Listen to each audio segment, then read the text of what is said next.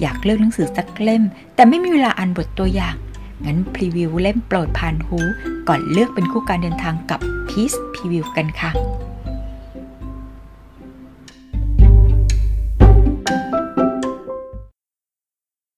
สวัสดีค่ะยินต้อนรับเข้าสู่พีซพรีวิวมาเลือกเล่มโปรดผ่านหู เป็นเพื่อนคู่การเดินทางกันค่ะ ช้างอัน 12 ชั่วยาเขียนโดย หม่าป๋อยง แปลโดย สินโปหยงชุน episode ที่สี่ทุยชี่รอคอยอยู่ด้านนอก กระวนกระวายมากกว่าเดิมทางด้านโรงเก็บสินค้าไม่มีความเคลื่อนไหวใดๆทว่ายังคงรู้สึกว่า บางอย่างผิดปกติ มันเป็นทหารเจนศึก ที่ผ่านมาสัญชาตญาณของตนหมักแม่นยำมาก มันใช้ปลายดาบยื่นกระจกป้องกันออกไปอีกครั้ง ครั้งนี้ มุ่งไปยังหน้าต่างของโรงเก็บสินค้าปิ่งหก ช่องเล็กมาก บนกระจกพอจะเห็นเพียงเงาร่างคนสายไว้ไปมาเท่านั้น ทันใดนั้น ร่างหนึ่งหายไปจากข้างหน้าต่างพร้อมเสียงดังตึง คล้ายสิ่งของหนักๆล้มกระแทกพื้นมีดิการ หัวใจชุยที่พลันเต้นรุนแรงมันดึงดาบหึงดาวกลับมาทันที ตะโกนสั่งทลายประตู เร็ว กองพลรีบเปินประจำตำแหน่งรบ พร้อมแต่แรกแล้ว มันมีคำสั่ง ซ้อนแปดดอกยิงออกจากสามทิศ ปักชาวทูเจียที่ฝ้าประตูกลายเป็นตัวเม่นทันที ในเวลาเดียวกันนั้นทหารสองนายพุ่งผ่านชั้นบันไดไม้หน้าประตู ทะยานข้ามศัตรูที่ร่างระทวยล้มลง ใช้เลยน้าบึกบึน ชนบานประตูอย่างหนักหน่วง บานพับไม้ไผ่ทันแรงอัดไม่ได้ แต่ทลายเสียงดังโครมทันที ร่างทหารพร้อมทั้งบานประตูล้มเข้าข้างใน ที่ด้านหลังพวกมันทหารอีกสองนายก้าวข้ามร่างพวกพ้อง พุ่งเข้าด้านในโดยไม่ลังเลหน้าไม้ในมือยิงเข้าด้านในเป็นรอกแรกจากนั้นย่อร่างลงทันทีบัดนี้ทหารสองนายที่หมอบอยู่แทบพื้น พลิกร่างลุกขึ้นแล้ว ยกบานประตูขึ้น ใช้ต่างโล่ชั่วคราวคอยคุ้มกันให้พวกเดียวกัน มีเวลาขึ้นสายหน้าไม้ การเคลื่อนไหวตั้งแต่ต้นจนจบนี้ ต่อเนื่องไม่ขาดตอน มันฝึกฝนมานับครั้งไม่ถ้วน ชาวทูเจียหลายคนที่อยู่ใกล้พวกทหารที่สุด ร้องคำรามกระโจนเข้ามาแต่ว่าต้องล้มคว่ำกับพื้นทันที แผดร้องเจ็บปวดโหยหวนธนูยาวสามดอกยิงมาจากที่ไกลออกไป ลูกศรหัวเหล็ก ยาวสองชื่อ พุ่งผ่านช่องเล็กของโรงเก็บสินค้า ปักต้นขาของพวกมันอย่างแม่นยำการจู่โจมรอบนี้ช่วงจินเวลาได้เพียงพอแล้ว ทหารอีกส่วนหนึ่งถือหน้าไม้บุกเข้าโรงเก็บสินค้า รุกประชิดหน้าพร้อมร้องตะโกน ก้มลงก้มลง แล้วจะไว้ชีวิต ทว่าชาวทูเจียคล้ายฟังไม่เข้าใจ กลูกกันออกจากมุมชั้นสินค้า พวกมันร้องเรียกชื่อคาน มือหมัดเท้าเปล่าพุ่งเข้ามาสำหรับกองพลหลีเปิลแล้ว คนเหล่านี้ไม่ต่างจากเป้ามีชีวิต ภายในโรงเก็บสินค้าพลันบังเกิดเสียงหนักทึบ ของโลหะชำแรกเข้าในเนื้อมนุษย์ กับเสียงแผดร้องโหยหวน ดังไม่ขาดสาย ฝ่ายทหารกลับไม่เรียบร้อนลุกคืบหน้าสามคนหนึ่งหมู่คุ้มกันให้แก่กัน คือไปข้างหน้าช้าๆเพียงชาวทูเจีย ปรากฏตัวก็จะถูกซ้อนหลายดอกปักร่างทันทีคำสั่งที่เหล่าทหารได้รับมาคือ พยายามจับเป็น ดังนั้นจึงพยายามยิงจุดไม่ถึงชีวิต ทว่าสุนัขป่าในทุ่งเถื่อนที่สิ้นหวังเหล่านี้ ไม่กลัวตายแม้หลงเหลือเพียงหนึ่งลมหายใจก็จะโต้กลับ ทหารหลายนายเนื่องเพราะไม่สามารถฆ่าได้ เกิดลังเลชั่วครู่จึงถูกโจมตีบาดเจ็บ บางคนถึงตาย ส่วนคนทูเจียเหล่านั้น ถึงแม้จะไร้แรงตอบโต้ กลับจะฆ่าตัวตายโดยไม่ลังเลทันที ทั้งบริเวณ กลับคืนสู่ความเงียบอย่างรวดเร็ว หลงเหลือเพียงศพทอดร่างและเกะระกะบนทางเดินกับชั้นไม้ หลังจากจ่ายค่าตอบแทนด้วยชีวิตทหารสามนาย ในที่สุดกองพลลีเปิลจึงควบคุมโรงเก็บสินค้าได้ทั้งหมด เหล่าทหารยังคงตื่นตัวระมัดระวัง ไล่ตรวจค้นไปทีละชั้นสินค้าอย่างระมัดระวัง ทันใดนั้น ชาวทูเจียที่เดิมทีทอดร่างอยู่บนพื้นคนหนึ่งพลันทริ่งตัว กระโดดเข้าหาทหารคนที่ใกล้ตัวที่สุด ทหารผู้นั้นไม่ทันระวังตัว ทุกมันรัดเอว ทั้งสองกอดรัดฟัดเหวี่ยงกัน ชาวทูเจียอ้าปากกว้างกัดจมูกอีกฝ่ายทว่ามันชะงักกระทันหัน ร่างหงายกระแทกพื้น สอนสีดำปักเข้าไทยทอย สุดปลายทางเดิน สหายศึกของผู้ถูกโจมตี ถือหน้าไม้เปล่า แขนห้อยลงช้าๆประกายตาตื่นตกใจ เดิม มันควรละเว้นชีวิตชาวทูเจียทว่าเพื่อนร่วมรบ ตกอยู่ในอันตรายทำให้มันลืมคำสั่ง เจ้าโง่ข้าสั่งเจ้าไว้อย่างไร ชุยจี้ชิงหน้าไม้ของฐานผู้นั้นมา ตบหน้าหนึ่งชาติ ใบหน้าดำคล้ายฉาบสีตะกั่วเท้าคล้ำมองไร้ประกายทันที ทลายประตูใช้เวลาเพียงชั่วเวลาดีดนิ้วสิบครั้ง สังหารศัตรูทั้งหมด ภายในช่วงเวลาดีดนิ้ว 26 ครั้ง เทียบบรรดากองพลองครักษ์ประจำนครหลวง นับเป็นผลงานเยี่ยมยอด ทว่าชาวทูเจียดุร้ายยิ่งนักถึงกับไม่ทิ้งไว้ แม้สักหนึ่งชีวิต น่าเสียดาย นี่ไม่ใช่ผลที่เบื้องบนต้องการถุยที่เดินฉุนเฉียวไปตามทางเดิน กวาดตามมองศพเหล่านั้น นิ้วมือกุมด้ามดาบอย่างกระวนกระวาย แต่แล้วก็คลายออก ทันใดนั้น มันพลันสะดุด แต่ลึงตาค้างก้าวพลวดไปสองก้าวด้านหน้าเป็นศพของชุยลิ้วหลาง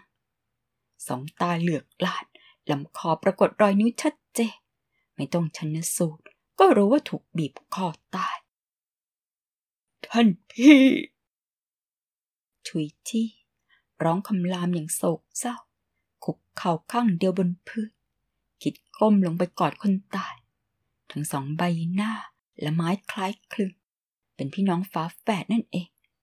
น่าเสียดายหนึ่งในนั้นไม่อาจลืมตาอีกแล้ว ชั่วนิรันดร์หากข้าออกคำสั่งเร็วกว่านี้อีกสักชั่วดิเดี๋ยวสามครั้ง หากข้าทลายประตูด้วยตนเอง ความสำนึกเสียใจดังฝูงมด รุมกัด แทะหัวใจของชิวที่นิ้วมือของมันสั่นรุนแรงเกือบจับมือพี่ชายไว้ไม่อยู่กองพลลีเปิลวิ่งเข้ามา เห็นสีหน้าหัวหน้าก็ไม่กล้าเข้าใกล้นะจุยจี้หันหน้ามาดู ใช้สายตาถามมัน ทหารนายหนึ่งรีบยืนตรงแนวเมื่อคู่ตรวจนับศพเสร็จสิ้นทั้งหมดสิบห้าศพตัดทุยลิ้วล้างออก มีชาวทูเจียเข้ามาในโรงเก็บสินค้าทั้งหมด 16 คน หรือหมายความว่า ตอนนี้ยังจับไปได้อีกหนึ่งคน หลังจากแยกแยะ น่าจะเป็นชาวผู้เหยียนตัวหัวหน้าทุยที่สูดหายใจแรงๆเฮือกหนึ่งผุดลุกขึ้นยืนดวงตามีเปลวไฟพวยพุ่งคนมันตวาดสั่งการด้วยใบหน้าเคร่งเครียด โรงเก็บสินค้า ไม่ใช่บ้านพักอาศัย เป็นโรงใหญ่ มีกั้นแบ่งสัดส่วน ตรงกลางมีชั้นสินค้าทำด้วยไม้ชุยชี่เดินตรวจหาในโรงเก็บสินค้าหลายรอบ ไม่พบสิ่งผิดปกติใดสถานที่โล่งแจ้งเช่นนี้ ทอดตามองไป มันจะซ่อนตัวที่ใดได้ หรือว่า คนผู้นี้รู้คาถาอาคมอันใด จึงสามารถผ่านทะลุกำแพงได้ชุยชี่ พรันรู้สึกเนื้อหัวมีสายลมเย็นเล็กน้อย มันหยุดเท้า รีบเงยหน้าฉับพลัน ในตาลีเล็กทันที เนื้อศีรษะเป็นฝาปิดทำจากไม้ขนาดปากบ่อน้ำฝาปิดเอียงอยู่บ้างเล็กน้อย เผยให้เห็นท้องฟ้าสีคลามแถบหนึ่ง ถึงกับมีช่องระบายลมอยู่ที่นี่ ส่วนหลังคาของโรงเก็บสินค้าปิ้งหก เป็นโครงสร้างแผ่นไม้ซ้อน ดังนั้น ไม่มีผู้ใดคาดคิดว่าหลังคาถึงกับมีช่องระบายลม ว่ากันโดยปกติแล้วมีเพียงบ้านหลังคาเรียบจึงออกแบบเช่นนี้ นี่อาจเป็นผู้ใช้งานก่อนหน้านี้สักคนลอบเปิดช่องนี้เอง ไม่แจ้งทางในตลาดตะวันตกถุยที่กลดาอย่างแค้นใจ สั่งคนนำบันไดมา จากนั้นบรรจุสอนที่ดึงหัวโลหะออก ความข้างแค้น ยังไม่ทำให้ทุยที่สูญเสียสติปัญญา นี่เป็นคนสุดท้าย ต้องให้มันมีชีวิตอยู่ ไม่เช่นนั้น แผนทั้งหมดย่อมล้มเหลวโดยสิ้นเชิงรอบบริเวณโรงเก็บสินค้าแบบนี้ มีแต่ทหารหลีเปิลมาดว่าชาวผู้เยียนหนีขึ้นหลังคาก็ยังคงไร้ทางรอดเช่นกัน ย่อมประดุดจับตะภาพในไหจุยที่วัดกลัวจะเกิดเรื่องผิดพลาดขึ้นอีก ปีนขึ้นบันไดด้วยตนเอง ไปจนถึงบนสุด ขณะจุยที่กำลังจะผลักเปิดบานไม้ ทันใดนั้นรู้สึกถึงรังสีมัจจุราชมันรีบหดหัวกลับท่อนไม้ติดตะปูเฉียดผ่านหนังหัวไป มันยกหน้าไม้ยิงสวนทันที เสียงดันฉึก คล้ายปักเข้าสิ่งอันใดจุยที่ดีใจมาก ใช้ทั้งมือทั้งขารีบปีนขึ้นไปทว่ากลับพลาดท่า ถูกสายรัดเอว ฟาดเข้าที่ตาซ้ายอย่างไม่ทันระวังตัว สายรัดเอวนี่ทำจากหนังวัวต้มจนแข็งมากจุยจี้เจ็บปวดมึนงง หัวสายรัดเอว มีขอทองแดงตัวเล็ก มือดึงกลับก็เกี่ยวแก้มมันเป็นแผลยาวมากสายหนึ่ง ถูกลอบโจมตีครั้งนี้ กลับกระตุ้นความห้าวหาญของชุยจี้ มันไม่ถอย แต่กลับลุกคืบหน้าพลิกมือคว้าจับสายรัดเอว ออกแรงดึง ทะลึ่งกายขึ้นบนหลังคายังไม่ทันยืนมั่นคง มันพันรู้สึกสายรัดเอวหย่อนคลาย รู้ทันทีว่าฝ่ายตรงข้ามคลายมือออกแล้ว ชุยชี่เสียสมดุลลนลานป้ายแค้นทุลักทุเล กว่าจะยืนได้มั่นคงอีกครั้ง จังหวะนี้มันได้ยินเสียงเท้าย่ำบนแผ่นกระเบื้องดังเปลืองปลางไม่ขาดสาย ก่อนจะเป็นเสียงกระโดดตุบเสียงหนักทึบดังมาแต่ไกล ตามด้วยเสียงน้ำดังซ่า เสียงนี้ประหลาดอยู่บ้าง ไม่เหมือนเสียงตกบนพื้นดิน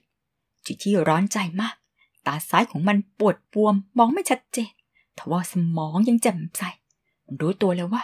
ตนเองกระทำเรื่องผิดพลาดใหญ่หลวงด้านข้างลงเก็บสินค้าปิ่งหก มีคูน้ำกวงถง ติดกำแพงฟาง คูน้ำสายนี้ เมื่อหนึ่งปีก่อนทุกขยายใหญ่ขึ้น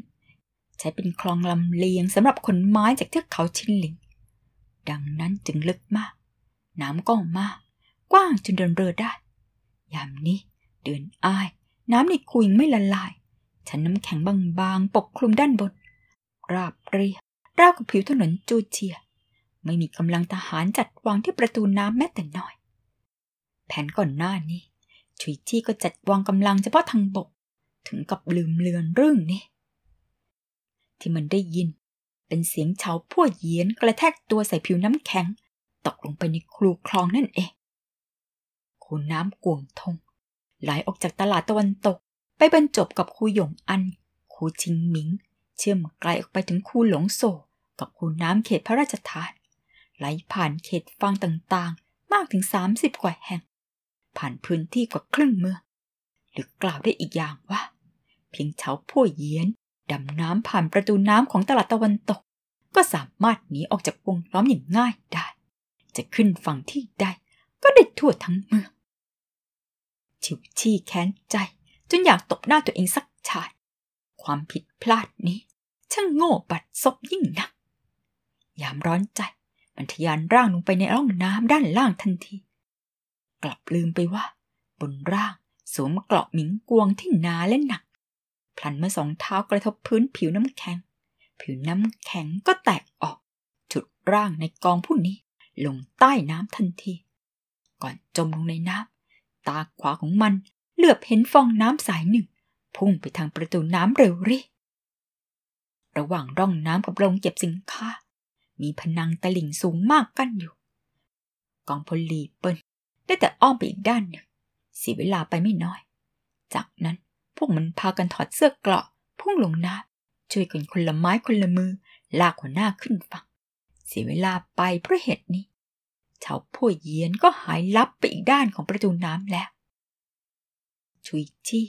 ถูกช่วยขึ้นมาบนสันตลิ่งนอนฟุบอาเจนน้ำเย็นออกมาคำใหญ่คำแล้วคำเล่า สีหน้าเขียวคล้ำในมือมันยังกำสายรัดเอวหนังวัว ติดขอทองแดงเส้นหนึ่ง นี่คือสิ่งเดียวที่ได้จากการปฏิบัติการไล่ล่า ครั้งนี้ เอาละสิคะ โดนตลบหลังเยี่ยงนี้ จะแก้เกมกันยังไงล่ะนี่ เดี๋ยวไป preview กันต่อที่ episode หน้านะคะ ใครสนใจเวอร์ชันอีบุ๊กของหนังสือเล่มนี้ เดี๋ยวแปะลิงก์ไว้ให้ข้างใต้นะคะ ขอบคุณสำหรับการติดตามรับฟังในวันนี้นะคะ แล้วพบกันใหม่เอพิโซดหน้า สวัสดีค่ะ